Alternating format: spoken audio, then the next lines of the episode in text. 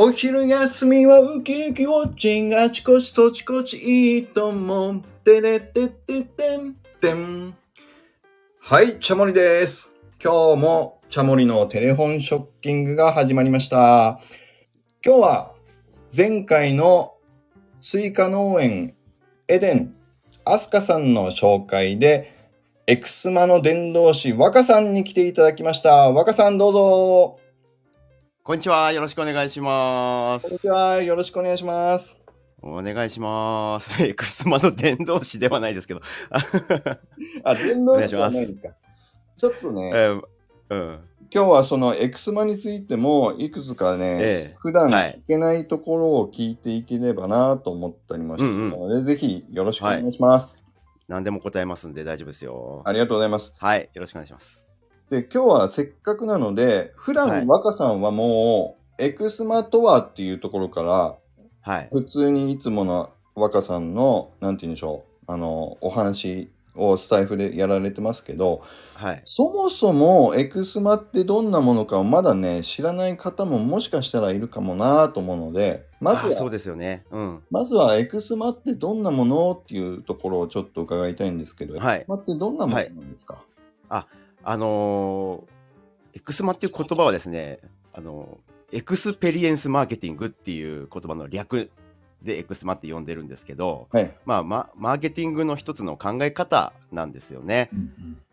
うん、で、えーあの基本思想が物を売るな体験を売れっていう思想があって、まあ、その体験っていうのを英語にすると experience なので、はいexperience marketing っていうふうに呼んでいるんですけどあのー簡単に言うとあの今もう人は物の機能やスペックで選んでも物を買うんじゃなくて、えー体験体験っていうのはその気分とか意味とかねそういうところに価値を感じて物を買うからそこを追求しましょうよとかっていう、まあ、そういうようなマーケティングの考え方なんですよね。はい。でこれは、うん、あのそのマーケティングの僕の師匠である、えー人が、えーずっと提唱して本とか出していたりとかその塾を開いたりとかしてて僕はそこの塾で学んでいるのであのスタイフではその学んだ学びをアウトプットする意味でそのエクスマっていうもののね話を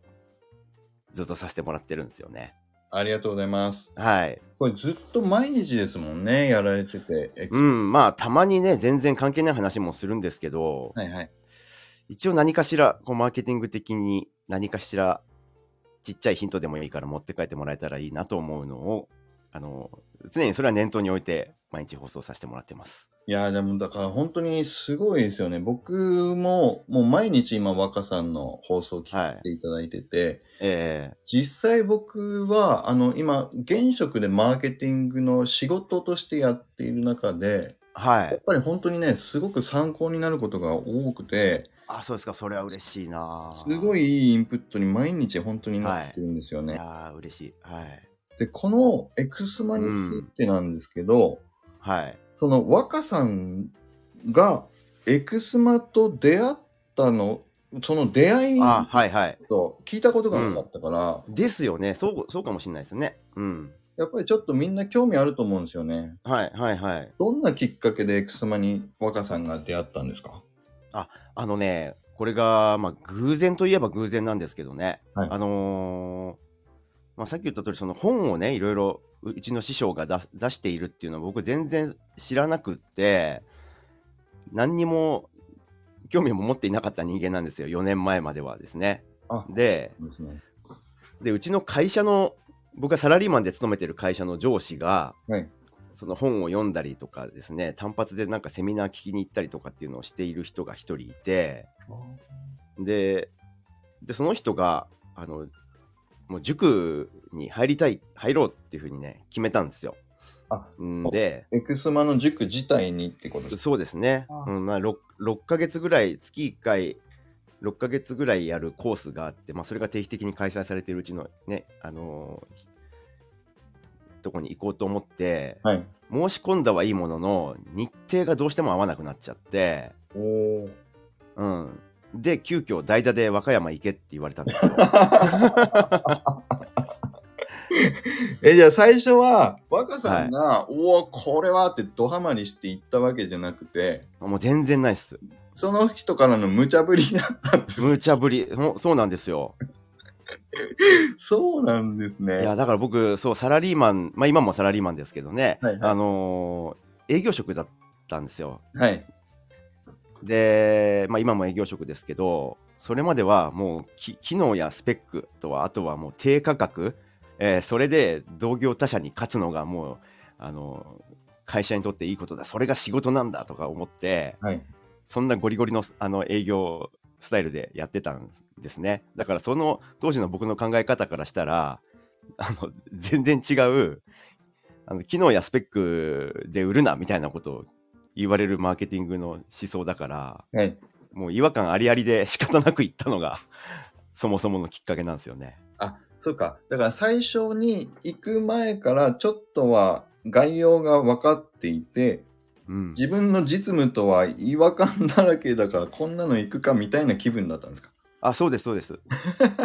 まあ、ただ一応ね、あの、かまあ、会社のお金でね、ひあ会社から研修費用として、あの、その、費用は出ているし、はい。えーまあ、合宿とかあって、まあ、その合宿の場所がね、あの、温泉旅館だったんで、まあ、会社のお金で、とりあえず、もう、研修というか、教わることはなんとなくこなして、はい。えー温泉入って美味しいもの食べて帰ってくれればもうそれでいいやぐらいの感覚ですよね最初はね、じゃあちょっと酒でも飲んで、温泉そうそうそうしようかみたいな、そんな感じです。はいそれだけでしたよ最初はああ、でもすごいですね。それが、えっと、なん4年前っておっしゃいましたっけ？4年前ちょうど4年前の今頃ですねそれがああ、そうなんですね。ええで、それがいきなり合宿からスタートするんですか？そうなんですよ。いきなり合宿からスタート1泊2日でねスタートするんですけどね。その合宿は、どんな感じの合宿なんですか？あのーまあ基本的にはその、まあ、僕が師匠と呼んでる藤村さんっていう方がねいて、はまあ、その人が本当にエクスモを提唱してる人なんですよね。はいあのうん、僕はその、まあ、教え子というか弟子としてそれをアウトプットしてるんですけど、その、まあ、藤村さんっていう方の話からまず始まって、はいであとは、えーその合宿には僕を含めて12人かな受講者が参加していたので、まあ、自己紹介とかあとはなんかあ翌は翌日発表してもらうためのワークみたいなのも与えられてやったりとかしてたかなまあいわゆるねあのそのそれだけ聞くと普通のあのー研修合宿みたいなスタイルですよね。あ、そうなんですね。うん。でも、じゃあ缶詰で一日中、1はい泊2日、2日目もパクスか、そうですね。がっちりそこでうん。エクスマとは何かっていうのをはい。叩き込まれるっていう。そうですね。まあ、ただね、あの、エクスマってね、まあ、僕の放送もそうなんですけどね、はいあの、そんなガツガツしたマーケティングじゃなくて、結構ゆるい空気なんですよね。ああ、そうなんですうか。ん、そうなんですよ。あの、まあ、その師匠もそんな雰囲気の人だし、うん。で、やっぱりね、そこの、いきなり行った合宿でもうこれはちょっと、最初はね、ただ適当にこなして温泉入って帰ろうと思ってただけだったんですけど、はい。その冒頭に言ったものを売るな体験を売れっていう考え方がめちゃめちゃ僕に響いてですね、その時にね、おこんな考え方があるんだっていうですね。それ最初行く前はえ？って思ってたけど、実際の言葉としてはい。先生からのお声を聞いたら、うん。ズドンと来たって感じなんです。そうですね。もう最初めちゃめちゃ怪しいと思ってましたからね。あの、変な壺とかなんか水晶玉とか出てきたらもう速攻帰ろうと思って言ってましたからね。確かになんか 売り、売り込まれそうですもんね。なんか、なんとなく。なんかエエクスマとかっていう言葉の響きからしてちょっとなんか 怪しくないですか？怪しいですよね。怪しい怪しい怪しいですよね。そうそう。その手法でじゃあ買ってみましょうって売る、そこで売られそうですもんね。そうそう。もうそんな可能性もちょっと頭の中で想定しつつ参加してましたよね、最初はね。だから。ああ、すごい。うん。え、でも警戒しながら行ったら、じゃあもういきなり、もう、ドーンと響いて、これは、そうですねっていう感じにうん。動き始めたんですか？そうなんですよ。僕がね、あのーまあ、冒頭ちょっと抽象的な説明になっちゃったんですけど、はい僕はよくまあ、その体験を売るっていうことのね、事例としてわか、まあ、分かりやすい例で言うと、例えば花屋さんがうん花を売るのに、その花のあのスペックをいくら説明しても意味がないっていうことなんですよね。はいはい。花を買う人は花が欲しくて買ってるんじゃなくて自宅に飾りたい人は花のある豊かな部屋豊かなライフスタイルが欲しいあとは誰かにプレゼントするんだったら花が欲しいんじゃなくて感謝の気持ちを伝えたいっていうそそこの部分にあの焦点を当ててじゃあそれを最大化できるには売る側が何をできるかなっていうのを考えるっていうのがエクスマだからなんかねすごくね僕はなんかその考え方が自分の脳に心地いい感じがしてね、ああ、うん、そっからですね、しっかり勉強をするようになったのは。そうなんですね。うん、なんかようく若さんおっしゃるのが、その、買った時の後のなんか、その状況を思い浮かべるようなストーリーをつけたりしようとか、なんかそんな感じ。そうですね、そういうことも、うん、そうですね。だから本当に花を買うわけじゃなくて、花を買った自分がそれを持っててどういう場面を思い浮かべさせるかみたいな、そうそうそう、ねそうですねそうおっしゃってるから、すごく、うんああ、確かになと思うんですよね。えだから、それを、もう、皆さん、その、なんて言うんでしょう。その合宿に行ったら、そういう風になって帰ってくるもんなんですか、実あそうですね。普通はね、その合宿に参加される方って、まあ少なからず、その、その先生の本を読んだりとかですね、はいはい。あとは塾に入らないまでも単発のセミナー聞いたことがあるとか、そういう人がみんな集まってくるので、はい。まあ、ある程度下地はある人たちがね、集まってくるから、うんうん。で、あの、もうやっぱりこれは直接塾に入って話を聞きたい、教わりたいっていう人がいっぱい集まってくるんで、大体そんな考え方の人ばっかりなんですよね。じゃあ、もともと、そっか。もともと興味もあるし、だいぶはい自分で勉強もされてる方が合宿まで来るっていう、そんな感じ。そうですね。はい、そんな感じなんですよ。そっかそっか。で、そのはい。エクスマっていうのにドーンと衝撃を受けた後、はいだからそれまではそれを使って何かしようみたいなことって多分あんまり思い描いてなかったんだと思うんですけど、そうですね。うんうんうん。どこからそのエクスマを使って何かこう、何かを実現したいみたいな風にはい。動いていく。あーえっとね、きっかけになったのは、うんまあその、まあ4年前に塾入らせてもらってからも、何かしらこのサラリーマンの仕事の中でね、生かすっていうことは、まあ常に考えてはいたんですけど、はいうんと、明確に僕が自分で何かやりたいって思ったのきっかけは、去年の、去年の4月ですね、だから2022年の4月にですね、はい。あの、僕が勤めてる会社が副業 OK になったんですよ。あうん。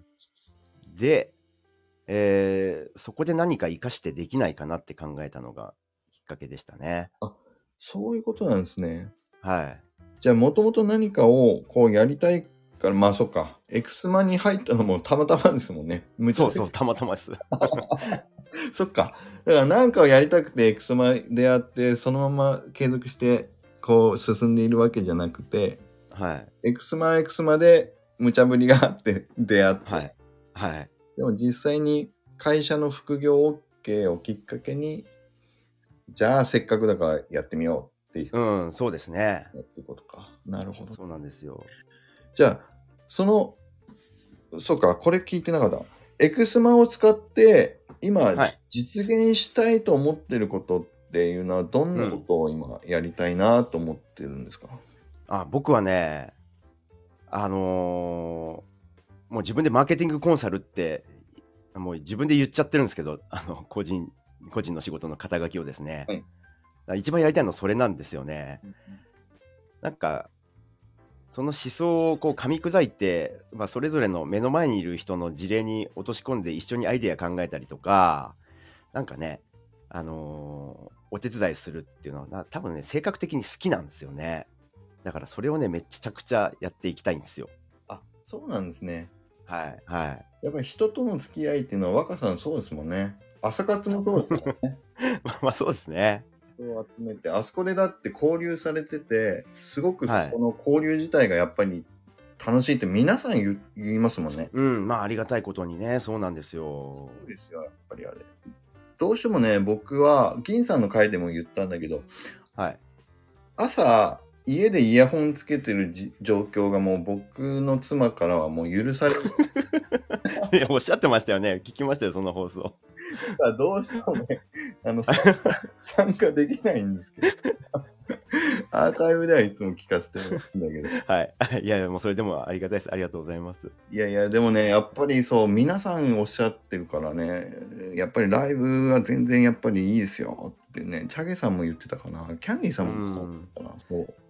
ライブはね、あの、まあ、僕は毎朝、もう毎回ライブ朝6時半からっていうのにしてて、そう、い結構ね、コメント欄にいろんなコメントをね、入れてくれているのが、はい。あの、僕はアーカイブの人のことも思って、あの、本編のところではコメントにあんまり反応したりしないんですけど、はいはいはい。結構ね、いろんなコメント飛び交っててう、んあれ、後に残らないのがね、ちょっと惜しいんですけどね。そうなんですよね。コメント後に残っててね、誰でも見られるような状態になれば面白いんだけど、うんまあ、仕様がそうなってはいないので仕方ないんですけど、そうなんですよね。うん。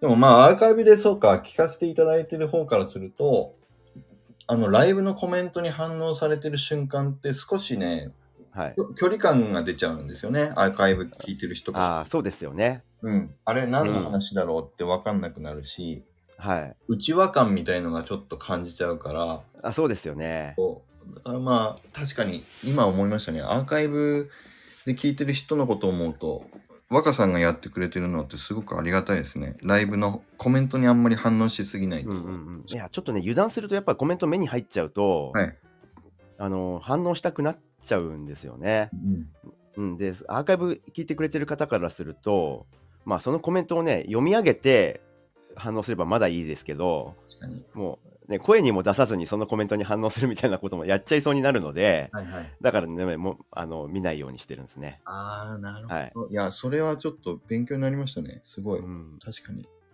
そっか、そっか。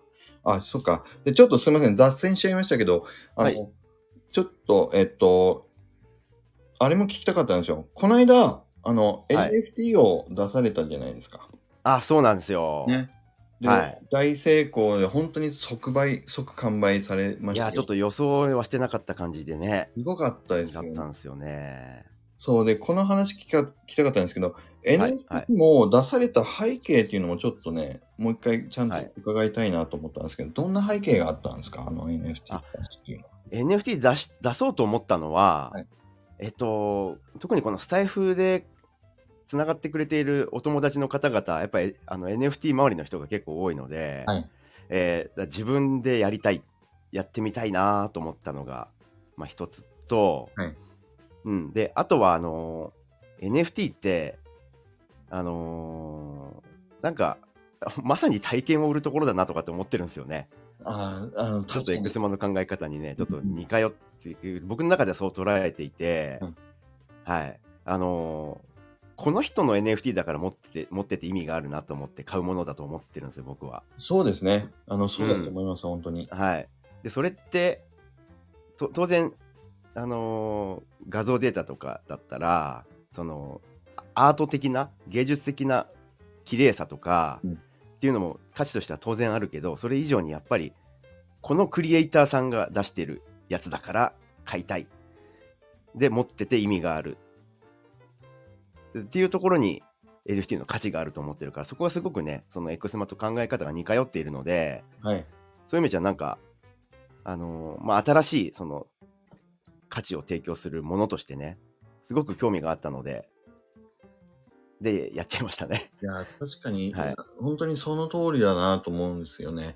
あの、うん去年は、すごく NFT って投資目的とか、儲かりそうみたいなことで反応するケースがすごく僕自身も多かったんだけど、あそれってあれですかね、あの人気クリエイターさんのその NFT を買って、はい。高く転売して、そう。その差額で利利益を生もうという、そういう考え方ってことですよね？そうです、そうです。うんうんうん。それはクリエイターさんが誰でも関係ないぐらいのとこ時もあったんです。ああ、はいはいはい。とにかく今買っとけば安く買えば、い勝手に上がることが、うんもう先が、未来がそうな、あるからみたいな、あの、前提的な感じでも、とにかく何でも安く手に入るなら今のうち買っとけみたいなはい。時も実際あって、えでもその熱がファッと冷めた時に、ーはい。いややっぱり買う、買いたいと思うのって、この人の NFT だからっていうのが強いだろうなって本当にね、うん最近は強く感じますもんね。うん。で、それが履歴としてちゃんと残るし、自分のウォレットって呼ばれるね、場所にずっと入っているっていうのは、うん自分としてもやっぱり、それを持ってることが気持ちいいというか、心地いい気分に。いや、そうですよね。うん。あの、ドヤ顔できますもんね。そうそうそうそう。うん。でそれが今だけじゃなくてずっとねそうやってみんなはでい見合いながらね、そういう話もできるしやっぱり、うん。まさにエクスマの体験ができるものだな、うんうんうん。もうちょっと思いますね今、おうん。うん。すごい。あで実際にだからそうですね、はい。若さん NFT 初めて出されたと思うんですけど出してみてはい。いかがでした、僕ちょっとすみません話しすぎちゃったけどどうどういう感じでした？あのね、あのーまあ、今まで買うことはしてたけど、売ることはしてなかったので、うんあのーなんか、めっちゃくちゃ嬉しいですね、買ってもらえるとね。やっぱりそうですよね。あのね、うん、これはね、すあのーすごいあの体験だなと思ったのも、売ってる方もね、やっぱりすっごい嬉しいんですよ。金額がどうこうじゃなくて、うんうん本当に、あのー画像だけだったらね、見に行ってスクショすりゃ保存できちゃいますからね。そうですね。そう。うん、じゃなくてちゃんと、えーお迎えいただく、うんっていうのがねすっごい嬉しいやっぱり。でまあこれやっぱ売る買う側もね僕買う側になった時も、はい。生まれて初めて買った NFT ってあのフリーカメラマン銀さんの NFT なんですけど。あそうなんですね。おそうなんですよ。すごいでそその時も銀さんの NFT のねうち1点持ってるっていう嬉しさはやっぱりあったから、うん。うん、なんかやっぱりそのう嬉しさとか感動とかちょっとねあの大げさかもしれないですけど感動とか幸幸福感とかっていうのをお互い味わえるねすごいもんだなっていうのはねやっぱ思いましたよねやっぱそうですよね。はい NFT は面白いんだぜと思いましたねそうそう。確かに。すごい思います。いや、ミキサクさんがね、言ってる通りですよ、本当にね。いや本当ですよこれやってみないとわかんないですからね。これ多分、うんエクスマンの若さんが合宿行くまでエクスマってちょっと怪しいかもって思っちゃった人と一緒、多分一緒かもしれあないけど、そうそう似てますね。確かにね。ドンと入ってみると全然思ってたのと違う楽しさが実感できるけど、やっぱりやってみないとえうん怪しくないっていう人もまだまだいるでしょうしね。そうですね。うん、だからそういうのと、本当僕なんかまだね NFT の世界の本当入り口入ったぐらいですけど、はい。なんか、うん、その良さってすごい実感してますよ今やっぱり。この間あ自分で売ってみてですね。やっぱり良かったですね。やよかやったてみたからこそっていうところもある,、はい。あると思いますよ、多分ね。うん、なんかあの考え方の幅も広がったなと思って、ああ、そうですか。はい、なんか自分のあの商品とかねサービスとかこれから展開するのに、うん。うん。なんかその一つ使えるツールが一つ増えたなみたいな感じですよね。あ確かにそうですね。うん、全部を NFT にできないケースもあるけど、は NFT いも何かの一個のツールみたいに思うとうん、いいかもしれないですね。うん、うん、うん。確かに。経験を、エクスマを広めていくツールとして NFT がいいよっていう感じですかね。うん、すごいいいと思いますね。うん、確かに。うん、すごいな。も、また、これからちょっと、まあ、はいエクスマもそうですけど、NFT もそうですけど、これから若さんが目指していきたいものみたいな、そんなはい話もちょっと伺えればと思いますけど。あのね、これ、放送でも言ってないんですけど、自分の放送では言ってないんですけど、いいんですか？そんな。いいっすいいっす。もうこの場でもう、あの、チャモさんに 言っちゃうんですけど、ありがとうございます。あの来年4月からですね、はいもう僕ね、あのサラリーマン辞めるんですよ、実は。え？ー、マジですか、うん、本当です、本当です。で、はいあ、ただね、半分辞めるみたいな、ちょっと働き方を変えるっていう、正社員として働くんではなくて、はいはい。今まで、今、今現在サラリーマンとして担当している営業の仕事なんで、そこの業務の部分は、えっと、引き続き、あの、外部委託の人としてお受けしますというような契約に変えようと思ってるんですね。おー、すごい。はい、だから会社からしたら営業という仕事をあのぎゅ正確に言うとね業務委託契約っていう契約になると思うんですけど、はいはい。うん、その業務を外部の業者である和歌山に委託して、うん、でそこであの上がった売上なり利益なりに応じた報酬を和歌山に払うっていうねそういう契約に変えようとしてるんですよ。すごい。え、じゃあ固定給じゃなくて、でえ出来高制みたいな感じで。えっとねそうですねまあ毎月の出来高ではなくて、まあ、年間で、うんあのー契約していくような感じになるかと思うんですけど、すごい。でそこでね、もうサラリーマンのその勤務時間とかですね、えーとあのー社内のルールとかっていう縛りから解放されて、はい。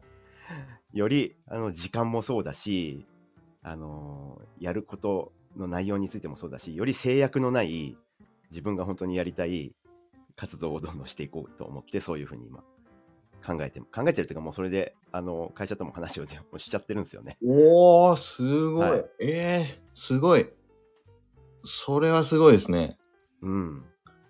これは、びっくり、びっくりしたっていうか、あの、大自分の放送では、自分の放送では言わないですけどね、まあ、あの、チャモさんの、チャゲ、チャモさん、チャゲさんじゃないや、チカラさんの放送だとね、僕の会社の人聞かないだろうから、どうせ。あー、そっかそっか。うんそうそうそう。あ、まだじゃあ会社の人と、だから人事の人とか上司とかお話ししてるけれども、はい。あはいその、み、周りの方とは話してないってことですね。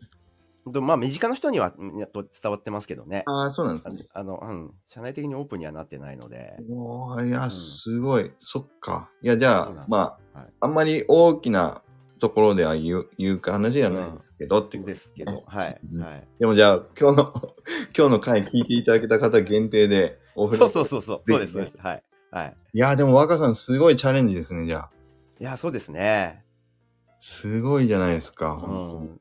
まあ、ちょっとね、やっぱりあれですよ、あの、チカランさんをはじめ、このスタイフでつながってる方々のね、はいその活動的なお話とか、はい本当ね、なんかやりたいことすぐやっちゃう人たち多いじゃないですか、スタイフとかって。めちゃめちゃ刺激受けてますよ。いや、すごいですね。でも、はい。個人事業主になるってことですもんね。はい、そうですね。おー、じゃあうん、北ちゃんと同じ、あ、そうです、そうです。ね。自営みたいな感じで。いや、すごいな。これはすごいな。うん。僕はそっちに行こうとして諦めてサラリーマンの道を選んだ 人間なんで。うんうんうん。すごい。それは本当に応援したいですね。ありがとうございます。いやーじゃあ、えっと、そういう意味だと4月からは、そのまあ、はい。えっと、その今やってるお仕事を契約としてこなしながら、で、はい。その後の本業っていうのかな、本本職的に力を入れていこうとしているのが、どういったところに、あ、それがね、さっき言ったそのマーケティングのコンサルタント業なんですよね。ああ、なるほど。だからもう本当目指すところは、はい。なんか、あのー企業との契約とか、はいはい。うん、えー企業と契約してコンサルに入るとかですね。ああ、そういうところをやっていきたいんですよ。それで各企業と契約を結んでいって、コンサルをやっていくみたいな感じをそうそうそうそ書いてるってことですね。う。うん、まあ、企業だけじゃなくて、やっぱりあの、僕とね、同じようにそう自営のね、はいはいはい。あの個人でお仕事されてる人とか、うんうん。うん、っていうのももちろん、だから両方ともやりたい。まあ、何しろ、その、僕があの学んでいるこのマーケティングの知識で、はい本当楽しいとかね、幸せとか面白いと思って仕事をしてもらって、はい結果ちゃんと収益も上がってくるっていうような、そういう人たちをね、めちゃめちゃちょっと応援したいんですよね、僕は。いやー、それすごいですね。はいはい実。際スタイフでやってる方たちも、個人でやられてる方も結構いるし、うん、やっぱりそうなんですよね。出たりね、そうそう、うん迷ってる方とかもいっぱはいいいると思うから、はすごいいいいいんじゃないですか？い。ね、自分の放送でも言わないようなことね 大ニュースいただいてありがとう事。前にお知らせもせずいきなり喋っちゃってすみません。いや、すごい。いや、でもこれは本当にちょっと応援したいと思います、本当に。いやいや、ありがとうございます。僕もこ個人では、あの、別途、すでにこちょこっとコンサルしていただいて、ああ、そうですね。ありましたよね。話とかはい、やらせていただいてますけど、うんまたちょっと僕もぜひ使わせてください。ああ、もちろんです。ぜひぜひ、いや、ありがたいです。あの、お願いしたいと思います。はい。ありがとうございます。いやー、ありがとうございます。じゃあちょっとすいません。あの、いろいろ、あの、もっと伺いたいことたくさん 出てきちゃったんだけど。結構時間経っちゃってますでももんね。お時間ちょっとそろそろなので、はい。とまたぜひちょっと次回来てください。次回というかね、またお話しさせていただければまたそうですすね。友達の輪がつながって、また僕のところに戻ってくることがあったら、また出演させてもらいます。ぜひぜひ。はい。ということで、じゃあ、この後の次回の、あの、お友達をちょっと紹介いただきたいんですけれども、はい。えっ、とね、僕がね、チカラさんとこの方の対談聞いてみたいなと思ってるのが、ミンミンさんなんですよ。おー、みんみんさんですね。ファッションとかね、エンタメのこととか結構織り交ぜてお話しされてて、すげえ放送楽しくて、確かに。うん。